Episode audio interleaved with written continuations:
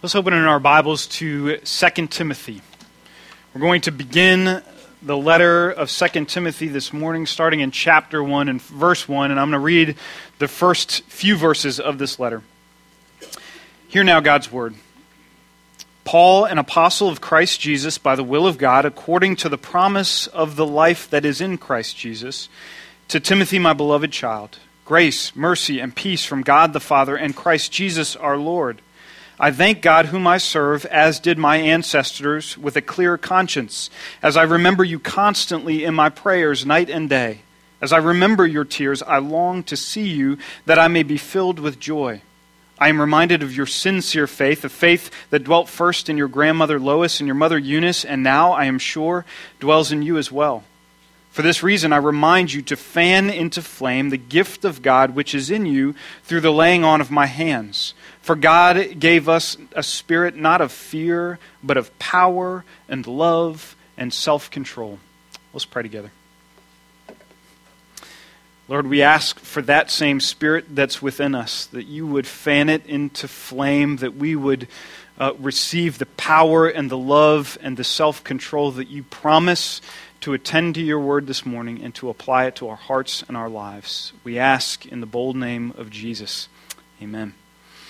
Um, we're transitioning now from our last study through 1 Timothy to 2 Timothy, and we need to pay close attention here because the change between these two letters is devastating much has happened in the years that have passed between the writing of these letters. And before we can see how Paul attends to Timothy, before we can see the hand that he reaches out to this saint, we need to first understand the setting that we find ourselves in 2 Timothy.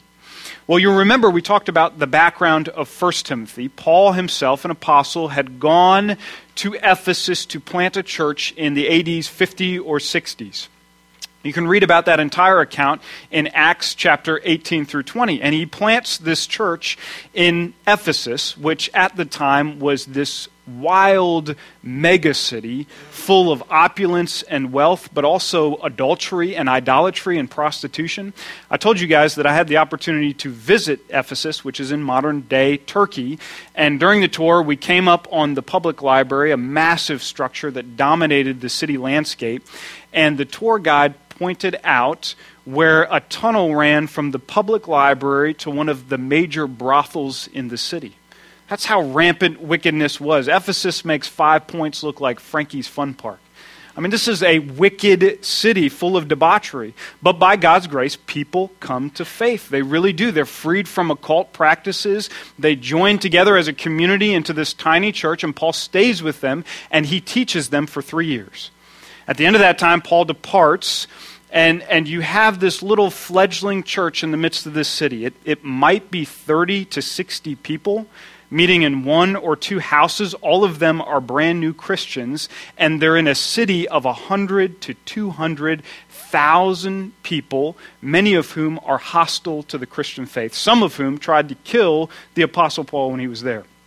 So to say that, that the situation in Ephesus is far from stable would be a major understatement here. Paul, as he leaves, he's worried about this church. He prays for it constantly.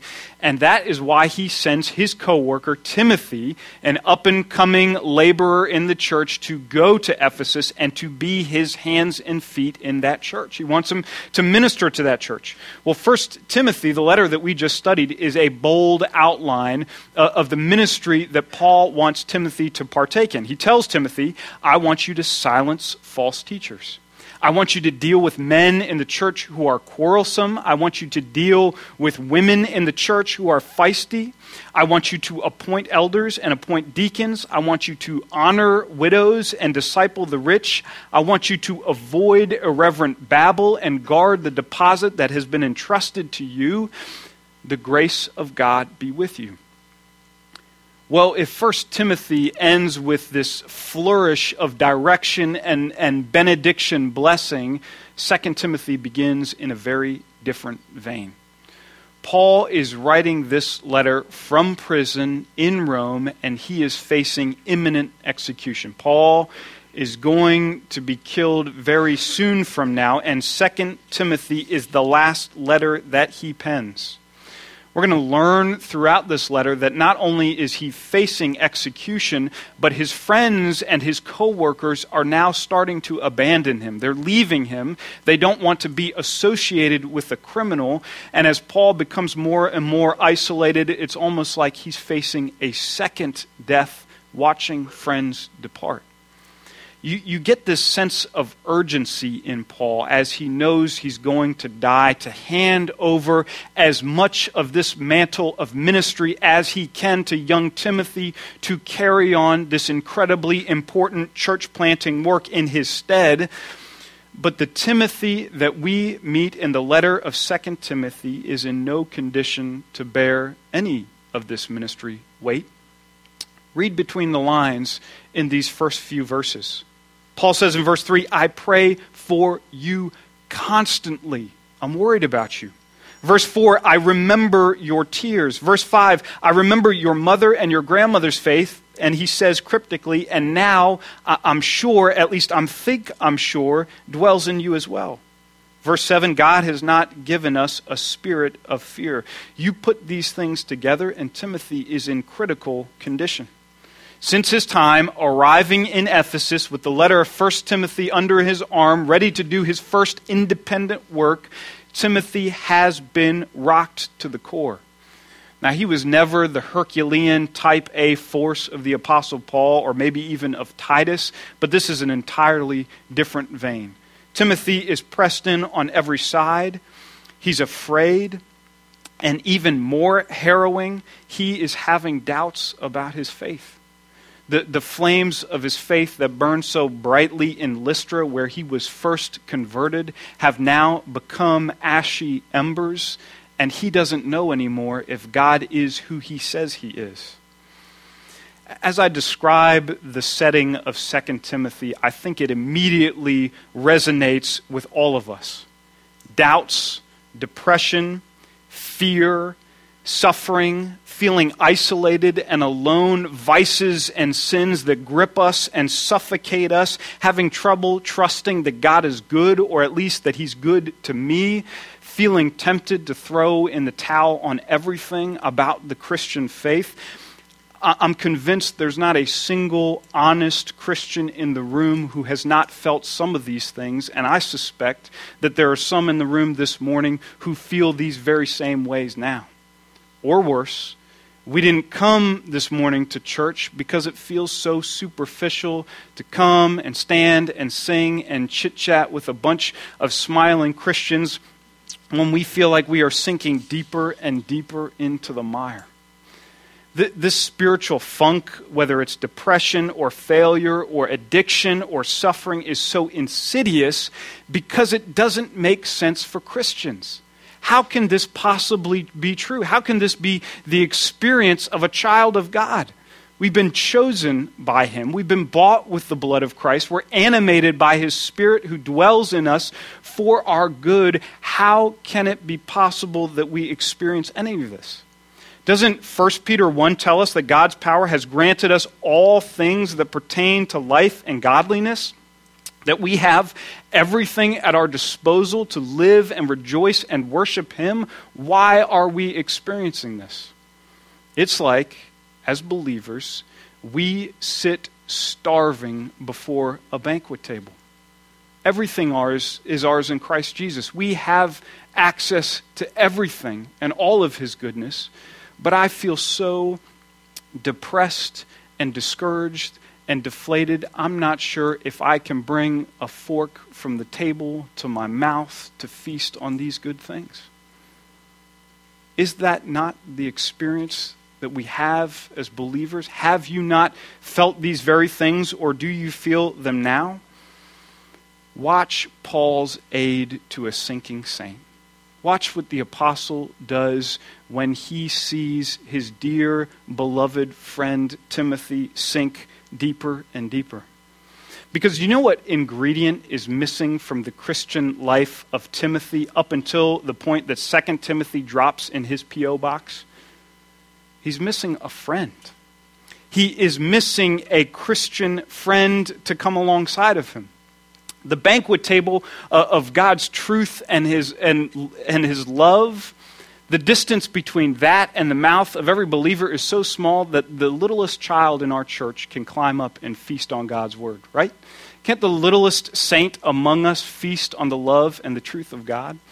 It was Julie's birthday this past week, and she got a sweet note from a nine year old in our church who wrote to her Jesus loves you, he's proud of you, and he wants to be your friend. I mean, doesn't that just wreck your heart? That's beautiful and wonderful. That's a nine year old feasting on the love of God. But that same distance between the, the banquet table of God's truth and love and the mouth of a believer can feel like a chasm so wide no single person could cross it. Watch what Paul does.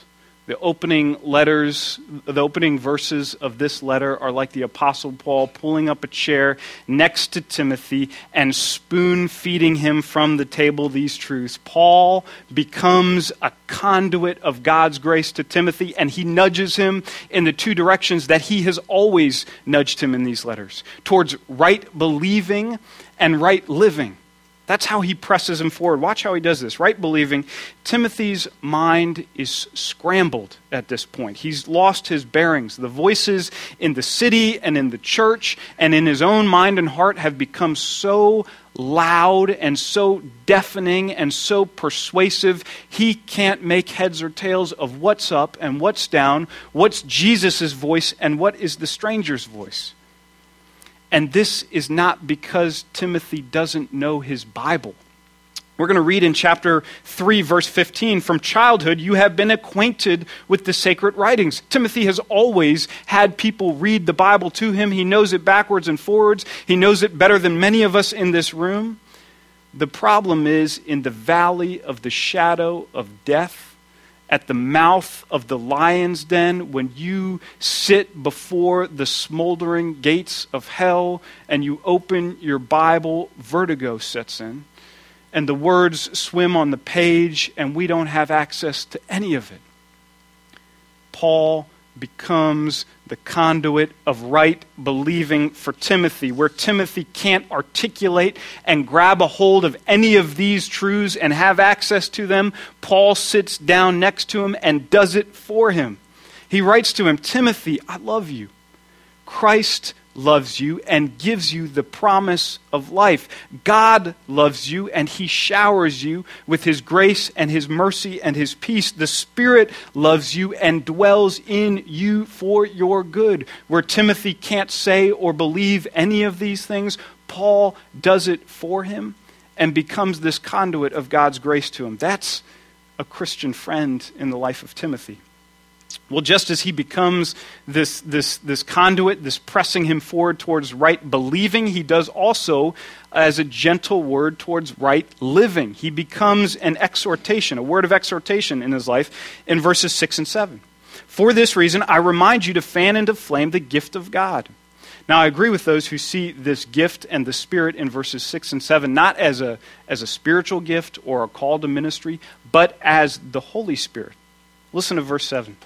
For God gave us a spirit not of fear, but of power and love and self control. You wouldn't say that of a natural spirit or of a spiritual gift, but you would say that of the indwelling Holy Spirit within us. And this becomes the second component of Paul's friendship to Timothy. Not only does he spoon feed him from the Word of God, but now he tells Timothy to chew.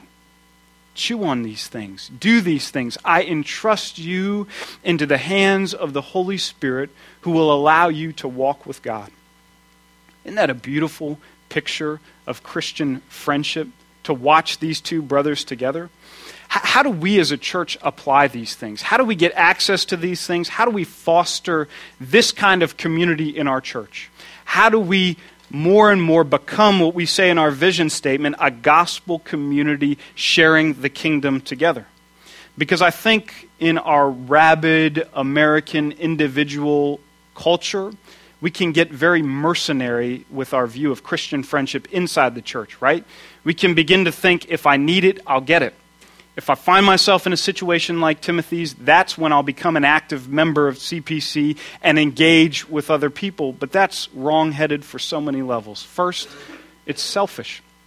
if we're only thinking about ourselves and our needs and not the fact that in this body now there are deep and pressing needs, then it is selfish for us to say, I'll wait to plug in and engage when I have a need. And the other reason that's wrongheaded is because depression, addiction, apathy, shame, they isolate us. If we wait until we're in Timothy's situation to ask for help, we never will. Timothy's not posting on his Facebook prayer request to his prayer warriors in his midst. Timothy is sobbing himself to sleep alone in Ephesus. Christianity, what we're doing together, is a team sport. We either do it together in community, engaging with each other, or we do a very bizarre stepchild version of it on our own. There's no other two ways about it. We engage and we foster this kind of Christian community. You know, one of the things I despise most in life is assembling IKEA furniture. I do. I hate it. If anybody wants a ministry to our family, come and do this. Um, but you go to IKEA, you pick out a, or my wife picks out a beautiful piece of furniture, and we bring home a flat box, and I empty it on the living room floor, and it looks like pine branches and framing nails, and it says some assembly required, and I can just like feel my blood pressure rising. But when you open the little booklet on what to do, there's no words in it. It's just a bunch of pictures. And uh, one of my favorite pictures is a man standing with a hammer over a pile of wood with a shaved head and a frowny face. And he actually looks a lot like me. And there's this enormous X over him saying, Don't be this guy. Um, and then next to him, you have the same guy. He's standing with a hammer over a pile of wood, only he's smiling because across the pile of wood is a friend who's there to build the piece of furniture with him. And there's no X. This is what you do. Uh, IKEA has a handle on something that we as the Christian church are still trying to figure out, and that is we do our best work together. We do this when we engage together and foster these things together. Fostering Christian fellowship in a church community is essential to trusting and walking with Jesus. It is. This is why the church was designed.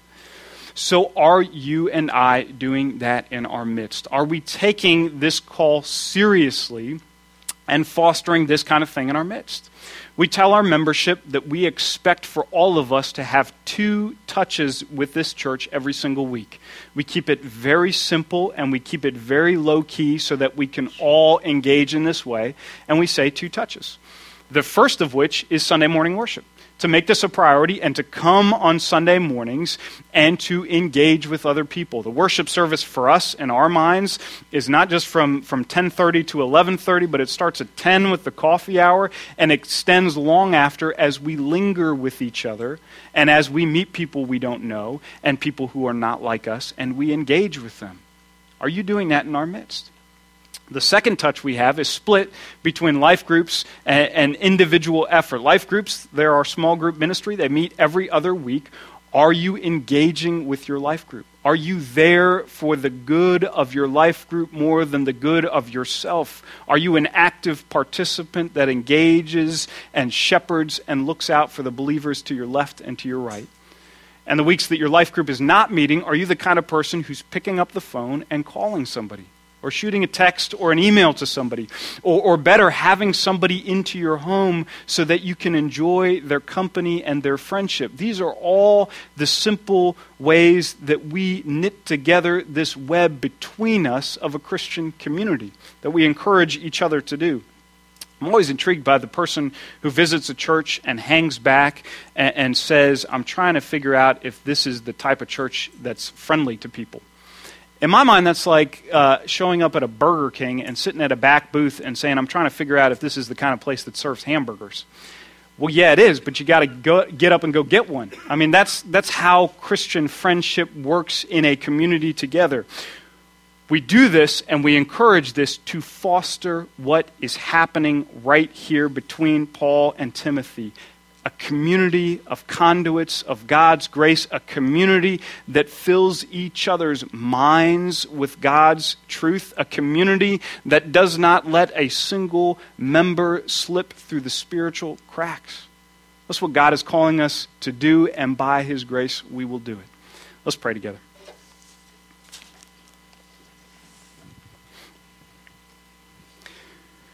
Lord, I know that even now there are some in our midst who are slipping through those cracks, who are sinking in the mire.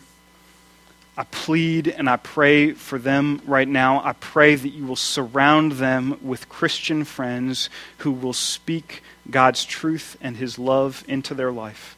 Make us a, a, a, bold and courageous community that does not shy away from sin and suffering, but we engage each other and move towards it because you in the gospel have moved towards us.